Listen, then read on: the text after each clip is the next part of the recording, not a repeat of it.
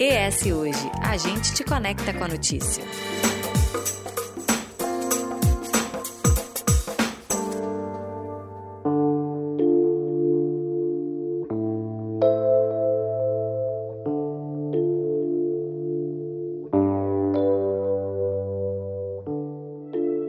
Nem só de carnaval é feito fevereiro. Ele também começa com um alerta, a conscientização e combate à leucemia. O Fevereiro Laranja é o nome da campanha dedicada a falar sobre esse tipo de câncer que atinge o sangue. Como todo tipo de câncer, a leucemia tem tratamento e com boas chances de cura caso haja o diagnóstico precoce. Mas o que se trata essa doença que atinge um elemento tão vital para a nossa sobrevivência e corre nas nossas veias? Quem vai nos responder e explicar é o hematologista, especialista em oncologia e hemoterapia. Falei certo. Douglas Couvre Stocco. Seja muito bem-vindo. Muito obrigado. Olá a todos. Bom, doutor, eu quero saber onde que ocorre essa doença, porque o sangue é composto de, várias partes. A gente esquece que tem glóbulos blancos, glóbulos vermelhos, tem mais uma mistura de um monte de coisa ali. Tem um monte de processo que acontece no sangue, que muitas vezes a gente esquece tudo que aprendeu lá no Fundamental e Médio sobre isso. E aí, onde é que efetivamente acontece a doença ou é globalizada? A leucemia, quando a gente fala do fevereiro laranja, a gente está falando muito da leucemia aguda, né? A leucemia aguda, ela começa na medula óssea, que é a fábrica do sangue, e ela é uma, uma deformidade, uma deficiência na formação das células brancas. Então o que, que acontece? As células brancas começam como células bem jovens, bem imaturas, e elas vão maturando até as células normais que a gente vê no nosso hemograma. Né? O hemograma é composto pelas células vermelhas, as células brancas, que são as células de defesa, e as plaquetas, além do plasma, que é a parte líquida. Né? Essas células brancas é onde acontece esse tipo de doença. E aí, essas células imaturas, essas células mais jovens lá dentro da medula óssea, elas perdem a capacidade de se maturar, passam a se proliferar sem controle. Então, as células jovens, que a gente chama de blastos, acabam se acumulando na medula óssea, posteriormente se acumulam no sangue periférico e dão a anemia, plaquetopenia, ou seja, deficiência das células vermelhas, deficiência nas células brancas, nas células, é, nas plaquetas, isso porque, principalmente, elas ocupam o espaço em que seriam produzidas essas células normais. E aí elas passam a se proliferar por toda a medula óssea e pelo sangue periférico. Então a doença acontece principalmente na medula óssea, mas acontece também no sangue periférico, na parte das células brancas. E existe um público que fica mais sujeito a isso, pessoas com comorbidade, pessoas com determinada idade, está também diretamente ligada à hereditariedade. Como é que é isso? Existe uma certa ligação de hereditariedade, sim, mas não é geneticamente hereditário do ponto de que um pai teve vai passar obrigatoriamente para o filho. O que, que acontece? Quem tem casos na família tem mais chance de ter, mas continua sendo uma doença rara. Então, é, não é porque eu tive na família que eu vou ter. Mas é um alerta, com certeza. Então, assim, é muito difícil que na mesma linhagem a gente veja pessoas com a, com a doença, com essa mesma doença sendo acometidas. Mas puxando um pouco para trás, a gente sempre vai chegar... Sempre teve alguém lá na história alguém. dessa família que de alguma maneira teve. E Exatamente. as outras comorbidades também podem, entre essas, puxar essa, essa doença ou não? Não. O que existe relação, exposição à radioterapia, exposição à terapia antineoplásica previamente, a tratamentos para câncer previamente. Então, quem fez quimioterapia tem mais chance também. Existem alguns tipos principais de leucemia. A gente divide principalmente nas leucemias linfoblásticas agudas e as mieloides agudas. As linfoblásticas são aquelas que vêm dos linfócitos, que são células que a gente vê no hemograma normalmente, mas lá dos linfócitos jovens, né? E as mieloblásticas vêm das outras células, de um modo geral. A LLA, que é a leucemia linfoblástica aguda, é mais comum em criança, principalmente entre 1 e 10 anos. O ponto positivo é que eles têm mais chance de cura. A LLA dos adultos é bem mais rara, porém é uma doença muito mais grave e que responde pior à quimioterapia. Agora, a leucemia mieloide aguda ela já é mais comum nos idosos, acima de 60 anos, mas ela pode acometer qualquer idade. Eu estava ouvindo o dia desses também um podcast falando sobre essa questão nas crianças e tem algum, algum sinal, alguma coisa que os pais podem ficar alerta. Então, por exemplo, antes da gente começar a gravar, eu estava comentando aqui com o doutor dos meus, dois, dos meus dois filhos, né? Mas aí quem tem um filho, filho único e percebeu ele ou, ou não percebe é, algum tipo de reação diferente, né? Porque não tem como comparar. Eu só tenho ele, então assim, Dizem que tem a criança fica um pouco mais é, molinha, mais é, preguiçosinha, mais fraquinha. Mas se for uma criança já que é muito manhosa, que já é muito dengozinho, e aí a gente não tem um outro parâmetro. Existem sinais para quem nunca conviveu com esse tipo de doença, ou que se foi alguém da família que foi lá atrás e que né, não faz parte da minha convivência. Eu tive uma avó que teve, mas ela morreu muito antes de eu nascer. Então eu sequer convivi com outras pessoas da minha família com qualquer tipo de câncer. Então o que eu quero dizer assim, se uma, uma mãe que esteja nos ouvindo é, que, que tipo de cuidado, porque além de todo mês pediatra durante um período, depois a cada X meses, essas coisas de cuidado de pre, prevenção, tem algum sinal bem específico que a gente precisa ficar com alerta para as crianças? Sim, a criança é muito comum que ela mude o seu padrão. Então, mesmo que ela seja manhosa, você conhece a sua criança, está convivendo diariamente, e você vai ver que ela vai mudar o padrão. Então, às vezes ela é mais manhosa, mas ela vai ficar mais preguiçosa em si. Isso muito por conta da anemia, mais pálida. Então, ao ver, por exemplo, a mucosa dos lábios, da língua, dos olhos, vai ver que está clareando. Mas além disso, tem outros sintomas também que podem nos ligar o alerta. Então, o surgimento de manchas roxas pelo corpo é muito comum por causa da plaqueta mais baixa, né, da plaquetopenia. É, o surgimento da febre sem explicação, o surgimento de ínguas pelo corpo, ínguas no pescoço, embaixo do braço, o aumento do tamanho do baço, então você pode ver um, um certo aumento de volume do abdômen da criança mesmo. Então são todos sinais de alerta para fazer um hemograma, para levar ao médico mais próximo. E aí a gente que não conhece, né?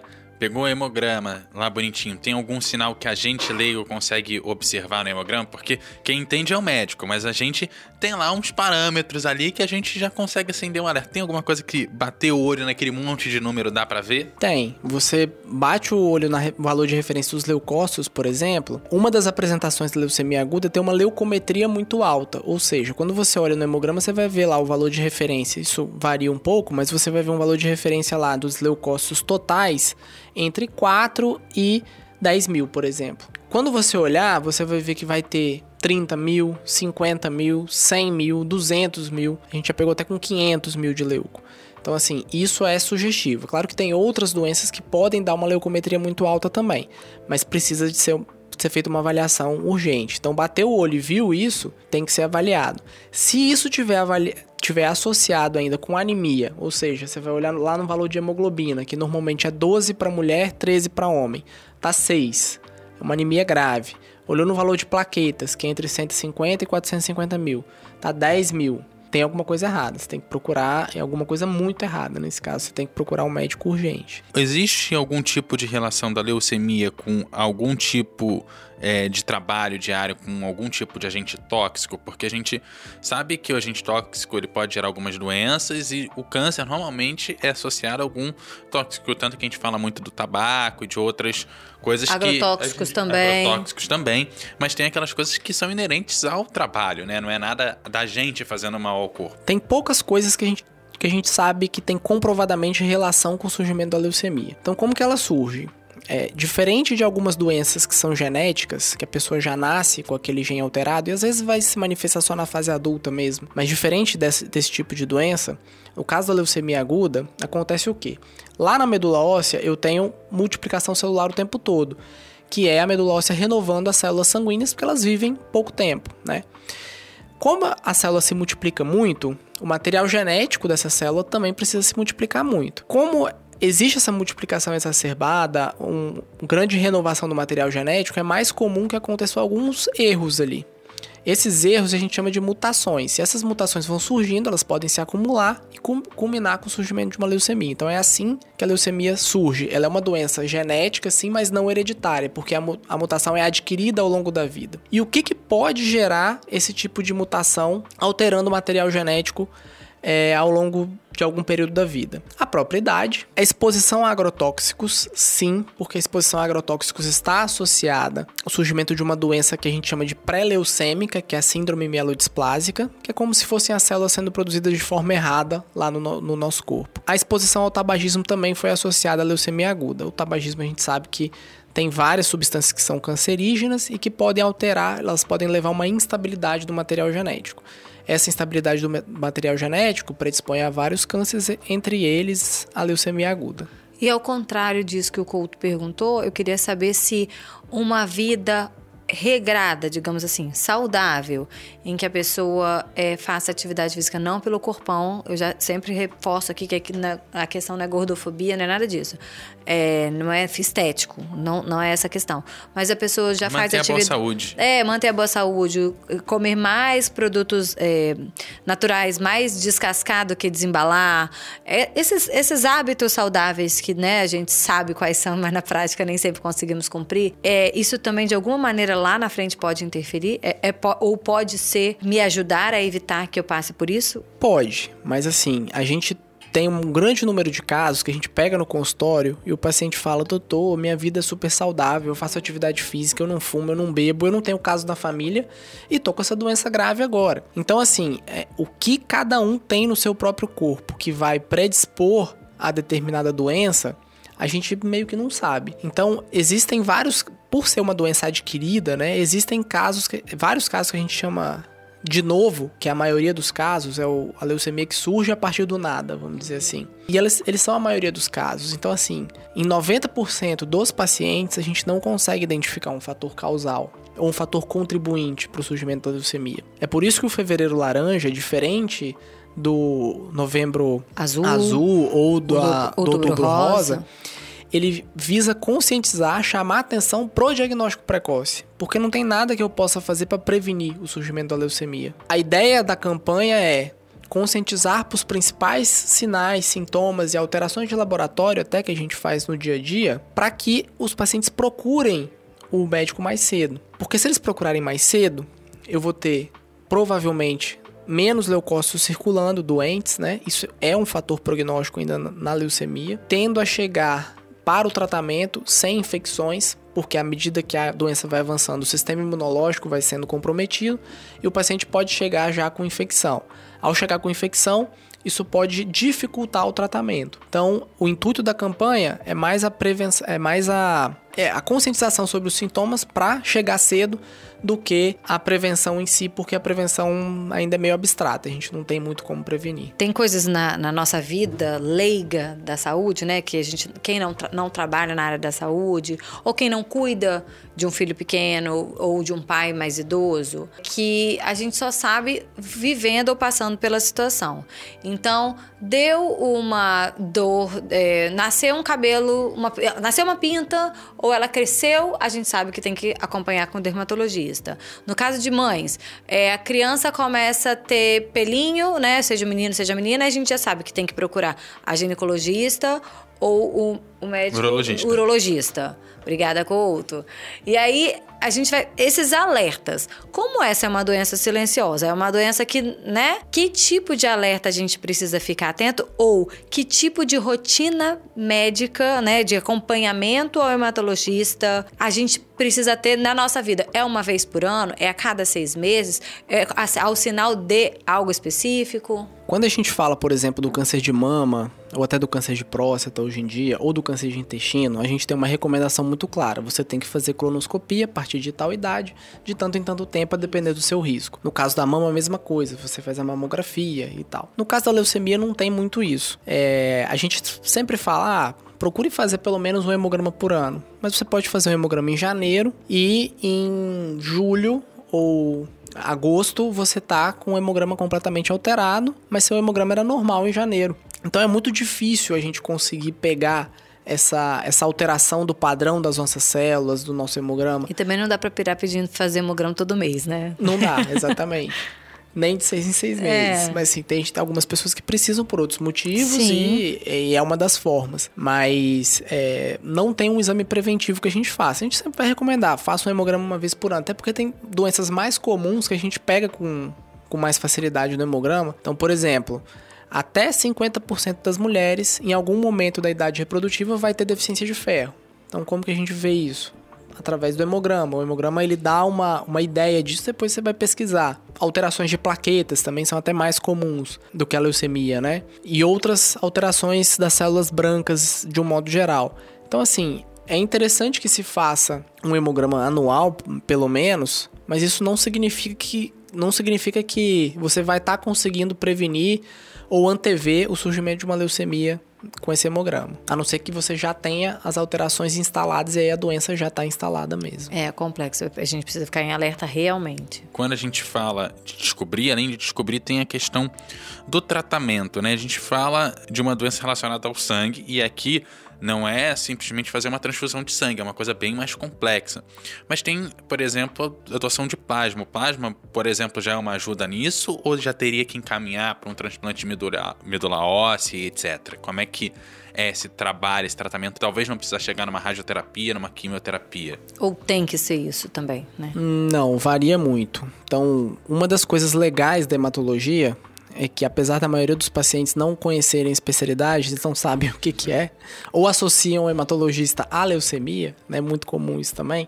Com o surgimento da leucemia e com é, o avanço das, das terapias, assim, a gente tem conseguido selecionar diferentes tipos de terapia para diferentes doenças. Então, é, o, o, que chama muita atenção na hematologia é que a gente conseguiu fazer a primeira quimioterapia da história, que foi com um linfoma, a partir de uma substância que era mostarda nitrogenada, que foi usada na Segunda Guerra Mundial. Então, a primeira quimioterapia da história foi usada em um linfoma por hematologista.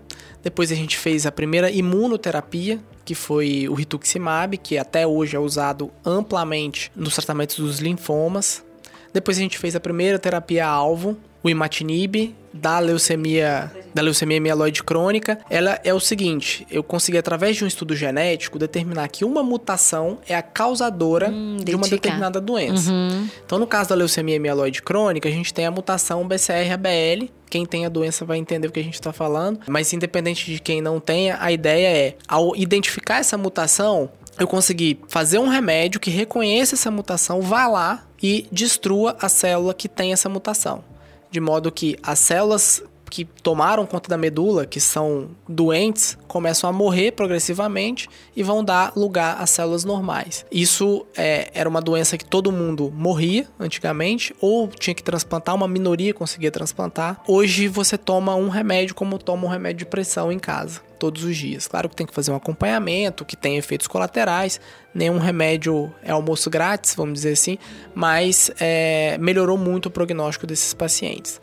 No caso da leucemia mieloide aguda, da leucemia linfóide aguda, isso também tem acontecido, mas em graus mais lentos, vamos dizer assim, porque é uma doença muito agressiva e é uma doença heterogênea. A gente fala a leucemia, mas na verdade a gente tem vários tipos de doença tanto no grupo das leucemias mieloides quanto no grupo das leucemias linfóides. E hoje, como que a gente classifica essas doenças? Através de testes genéticos. Esses testes genéticos determinam o prognóstico de cada doença. O Quer teste dizer... genético aqui que você está falando é, não é com relação a seu pai, sua mãe, a sua família, não. É, é em relação à célula que está no seu próprio corpo, né? Isso Observar aí. como que o DNA de uma célula está indo para outra e o que, que tem de errado ali. Você estuda exatamente a célula que está doente. É, você pega o material genético dela e vê se ela tem alguma mutação, alguma translocação, quando você olha os cromossomos, né? Que esteja justificando ou contribuindo para aquela doença. Essas alterações me dizem se o paciente vai precisar de transplante ou não, se eu tenho uma terapia-alvo que eu posso usar específico para ele ou não. E a quimioterapia ainda é muito universal, assim, é, a gente ainda tem que fazer muita quimioterapia para leucemia aguda, mas a gente tem tido avanços recentemente também com terapias-alvo e um outro conjunto de drogas chamada hipometilante, que é, é uma droga que atua no DNA, tentando modificar ali algumas, algumas alterações. Alguns parâmetros. Que, que aparecem. É, então hoje a gente já consegue tratar pacientes com leucemia aguda sem quimioterapia. E o transplante ele vai ser indicado para aquelas doenças que têm alto risco de recair, ou seja, é uma doença que você tratando só com remédio ou só com quimioterapia não vai segurar. Ela provavelmente vai recair em algum momento. Para esses pacientes que vão recair, você indica o transplante para evitar que a doença recaia. E aí o, o transplante é uma coisa interessante também, porque a gente acha que o transplante vai ser só mudar a medula de uma pessoa doente para uma, uma saudável. saudável, mas não é só isso existe um efeito, você troca o sistema imunológico da pessoa. Então, é, o seu sistema imunológico falhou em detectar aquela célula doente. Porque erros na multiplicação acontecem, na multiplicação celular, no material genético, acontecem a todo momento. E forma uma célula estranha. O que, que o nosso sistema imunológico faz? Vai lá e destrói aquela célula. basicamente, quando você se machuca, vai pouco mais de sangue para aquela região para combater algum inimigo que está entrando ali, ou um vírus, ou uma bactéria, o que acontece normalmente no nosso corpo. Isso vale para célula que a gente mal fabricou também, não também. só para o componente externo. Exatamente. É por isso que a gente não tem câncer o tempo todo, nem todo mundo tem. A ideia do transplante é que esse sistema imunológico saudável, de um doador saudável, também ajude a combater o surgimento ou o retorno de células da leucemia, que é o efeito do enxerto, do transplante contra a doença. Então, é um efeito duplo, né?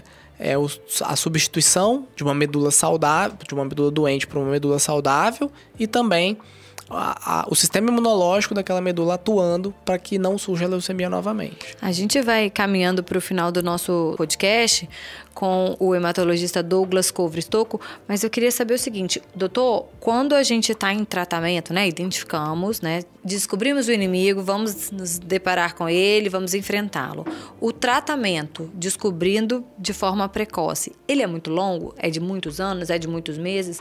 Tudo depende? Depende. Então, por exemplo, via de regra, as leucemias linfoblásticas agudas têm um tratamento mais longo. Então, existem algumas leucemias linfoblásticas que não vão para o transplante.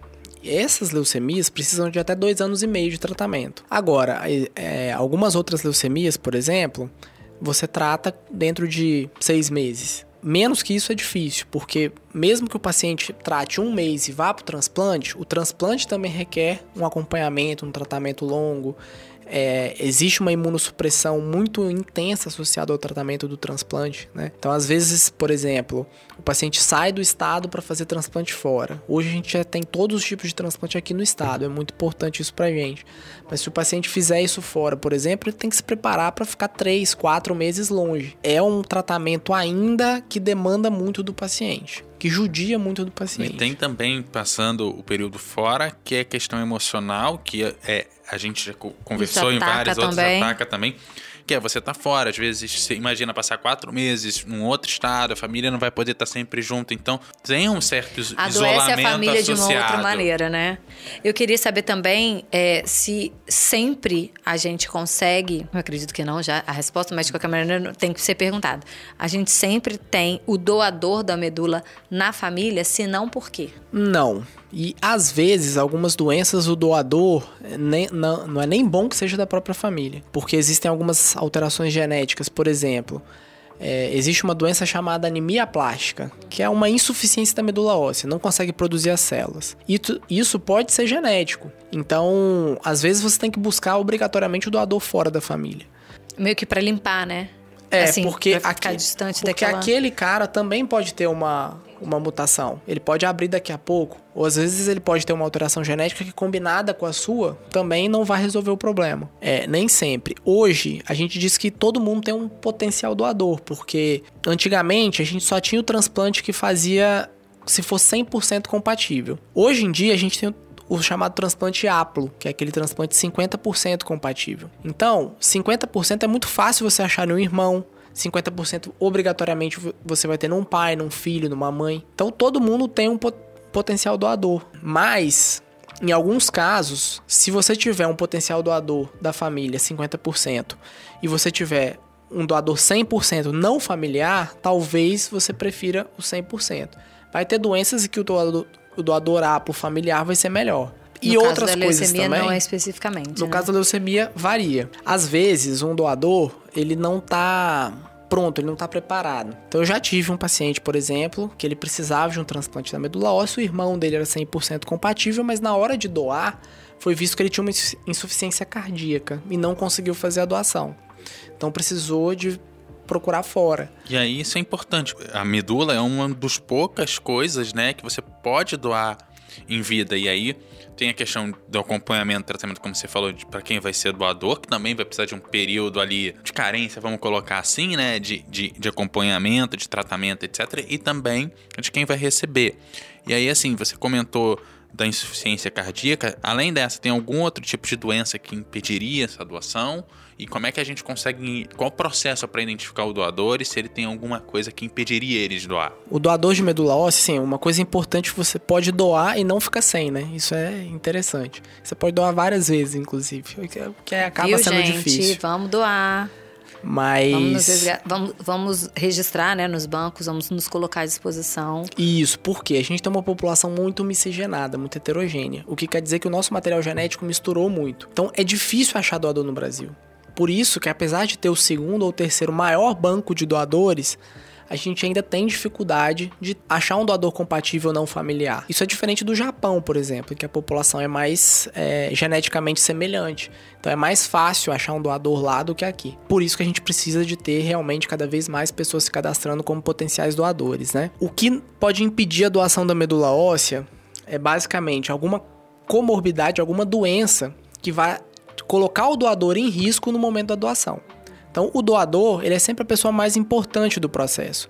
Então, se ele tiver uma insuficiência cardíaca, pulmonar, doença hepática, enfim, qualquer doença que possa limitar de alguma forma aquele paciente no momento da doação. Inclusive, nesse caso da leucemia, mais importante, algum tipo de anomalia no próprio sangue também. Exatamente.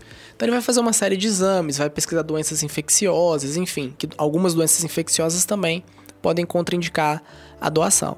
E a partir daí, se ele passar por todo esse essa limpa, esse screening aí que a gente faz, aí ele vai para Vai pra mesa. vai para para doação. Isso é também uma coisa interessante. Não necessariamente ele vai para mesa, porque muitas vezes as pessoas têm medo da doação de medula óssea por causa da forma com que era feita. Ainda é, mas com que a forma a única forma que a gente tinha de fazer a doação, né? Que era através de agulhas da bacia para pegar a quantidade de medula que a gente precisa. Hoje em dia, existe a forma, existe essa forma tradicional, existe também a doação por aférese, que é uma máquina que ela pega uma parte do sangue, separa as células tronco, joga numa bolsa e devolve o sangue. Ou seja, é parecido com a doação de sangue, que tem o, o sangue, tem o plasma, que é a doação de sangue comum, é, vai meio que separada, né? Uma coisa da outra. Tem É. gente que, inclusive, só doa o, o plasma, né? Exatamente. Quem só doa plaqueto, só doa plasma, vai saber do que a gente está falando, porque ele passa por essa máquina de aférese frequentemente. A mesma coisa a gente faz para coletar células tronco. Então, gente, quando for doar sangue, já vai lá, aproveita, doa e pergunta o processo. De repente, até te mostram lá como é que funciona. Para cadastrar é super simples, que você vai colher é isso que eu um pedir tubinho pra gente, sangue só. pra gente reforçar. Vamos reforçar isso que a gente tá caminhando pro final, mas eu acho que mais importante, ou tão importante quanto a gente ficar bem informado sobre a doença, de como nos prevenirmos, apesar da dificuldade de se prevenir, porque é tão, né, inesperado e, enfim. É importante também que a gente reforce isso, essa questão de ser um doador e de dizer que é o doador, né? deixar isso declarado em toda qualquer situação e estar sempre à disposição, como procurar cadastro, como se cadastrar. Tanto o doador de sangue, porque o paciente tratando leucemia aguda vai precisar de muita transfusão, então a doação de sangue é muito importante. E também o cadastro para doação de medula, que é muito simples. É só colher um tubinho de sangue, igual você colhe um hemograma. A partir desse tubinho de sangue vai ser feita a tipagem daquele sangue, que não é o tipo A, B positivo, O negativo, não é isso. É tipo o HLA, que é basicamente avaliar a célula do sistema de defesa, porque é ela que está associada à rejeição. Inclusive, você pode doar para um paciente que é A sendo O, por exemplo. E qualquer tipo de doação é possível nesse sentido. Diferente do transplante de órgão sólido, que tem que ter o mesmo tipo sanguíneo. Na medula, não, você pode trocar. Quando você for transplantado, você vai trocar seu tipo sanguíneo também. Então, se você era O e recebeu uma medula A, você vai virar A. Isso tem algumas complicações, mas não é o impeditivo da doação. O, o principal é esse HLA e esse tubinho de sangue que identifica esse tipo de HLA para você ser um potencial doador. A partir daí, essa informação vai ficar num banco de doadores e esse banco vai ser cruzado com potenciais receptores que o médico coloca lá no É site. uma fila nacional, né? É uma É. fila única. Internacional, inclusive. É uma fila única internacional. Então, É. tá. Acaba nem tendo muita fila, porque você achou o doador, você Não, imediatamente. imediatamente vai lá e, e consegue.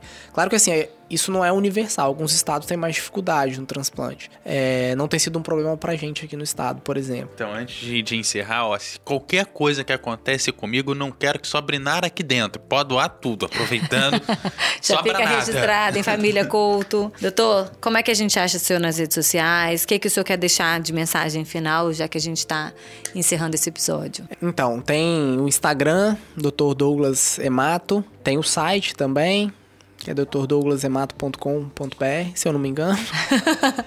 Mas jogou no Google Doutor Douglas Emato, já vai achar. Vai achar, exatamente. E assim, acho que o principal dessa campanha é diagnóstico precoce. O diagnóstico precoce ajuda muito a salvar vidas. Existe um tipo específico de leucemia aguda, que é a leucemia promielocítica aguda, né? Que o, a demora no diagnóstico pode levar a sangramentos fatais, então ela é uma emergência médica. O diagnóstico precoce dessa doença é muito importante, é isso que a gente visa conscientizar com essa campanha.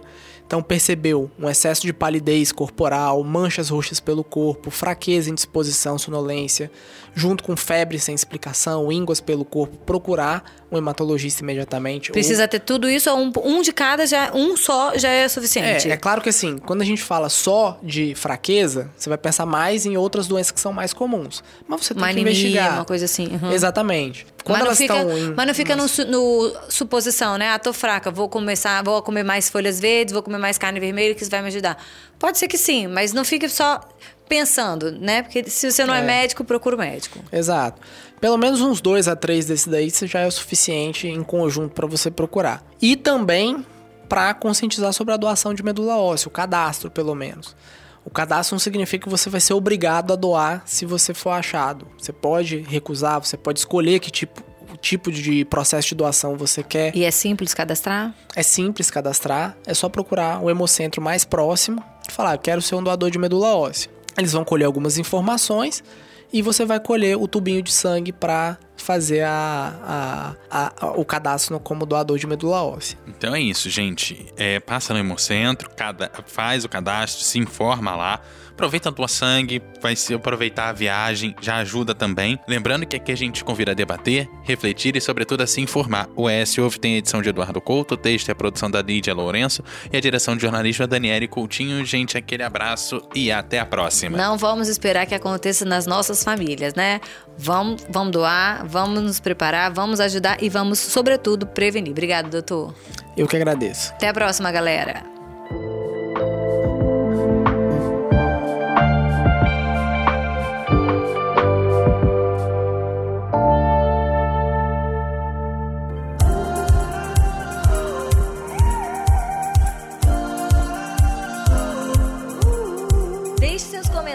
Em eshoje.com.br.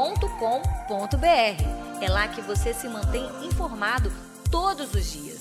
Nos siga também nas redes sociais e em nosso canal do YouTube, arroba ESHoje.